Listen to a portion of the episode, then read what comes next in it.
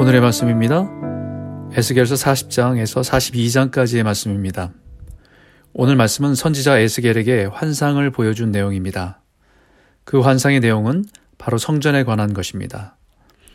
에스겔 8장에서 11장까지도 성전에 대한 환상을 기록하고 있습니다.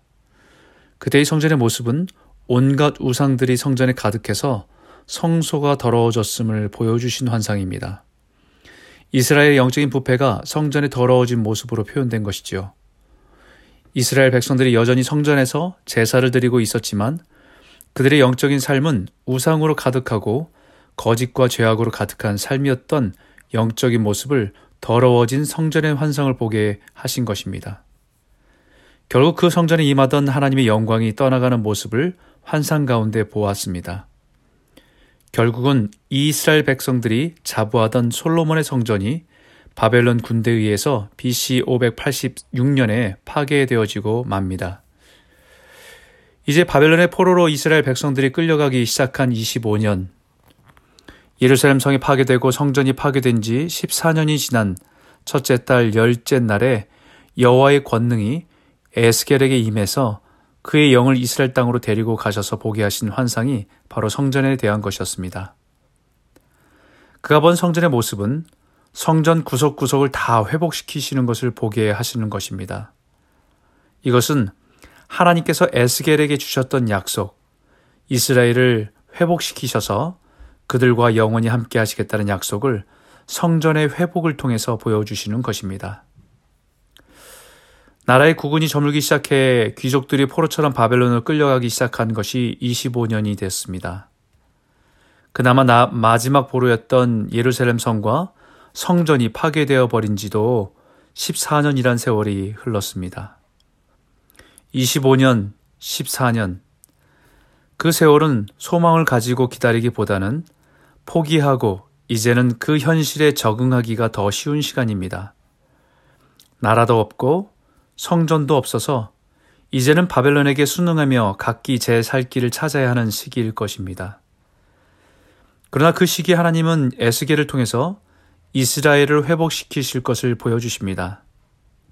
사람들은 포기했을지 모르지만 하나님은 절대 포기하지 않으시는 신실하신 분이심을 보여주신 것입니다. 그리고 사절에 이렇게 말합니다. 인자야, 내가 내게 보이는 그것을 눈으로 보고 귀로 들으며 내 마음으로 생각할지어다. 내가 이것을 네게 보이려고 이리로 데리고 왔나니 너는 본 것을 다 이스라엘 족속에게 전할지어다. 하나님께서는 에스겔에게 회복될 성전의 모습을 보여주신 이유가 있습니다. 그것은 본대로, 들은 대로, 느낀 대로 이스라엘 백성들에게 전해야 하기 때문입니다. 하나님께서 보여주신 그것을 말해야 하기 때문입니다. 하나님께서 말씀하신 그것을 전해야 됩니다.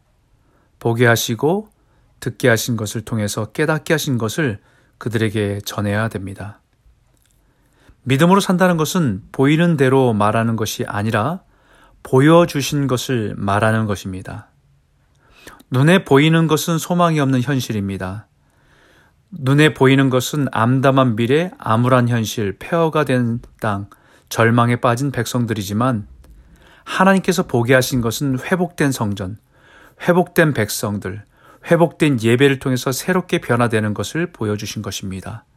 그래서 절망이 아니라 소망을 말할 수 있는 것입니다. 믿음으로 산다는 것은 내 생각과 내 느낌으로 말하는 것이 아니라 하나님의 말씀을 통해서 깨닫게 된 것을 말하는 것입니다. 그래서 히브리서 11장 1절에 믿음은 바라는 것들의 실상이요 보이지 않는 것들의 증거라고 말씀하신 것이지요. 오늘 우리에게도 필요한 것들입니다. 바이러스로 인해서 여러 군데 여러 세상의 소식들이 들리는 것이 우리는 때로는 절망이고 근심과 걱정으로 밀려옵니다. 우리에게도 필요한 믿음으로 보고 믿음으로 듣고 믿음 안에서 깨닫는 것을 전하는 은혜가 있기를 소원합니다.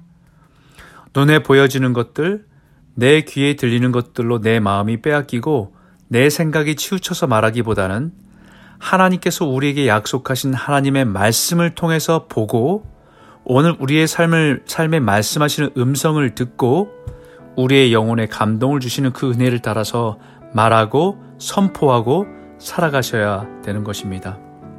오늘 이 말씀을 통해서 우리의 현실 속에서 에스겔처럼 우리의 육신의 눈으로 보는 것이 아니라 하나님께서 보게 하신 것, 하나님께 듣게 하신 것, 하나님의 우리 마음에 감동 주신 것을 통해 말하고 전하는 귀한 성도님들이 다 되시길 주의 이름으로 축원합니다.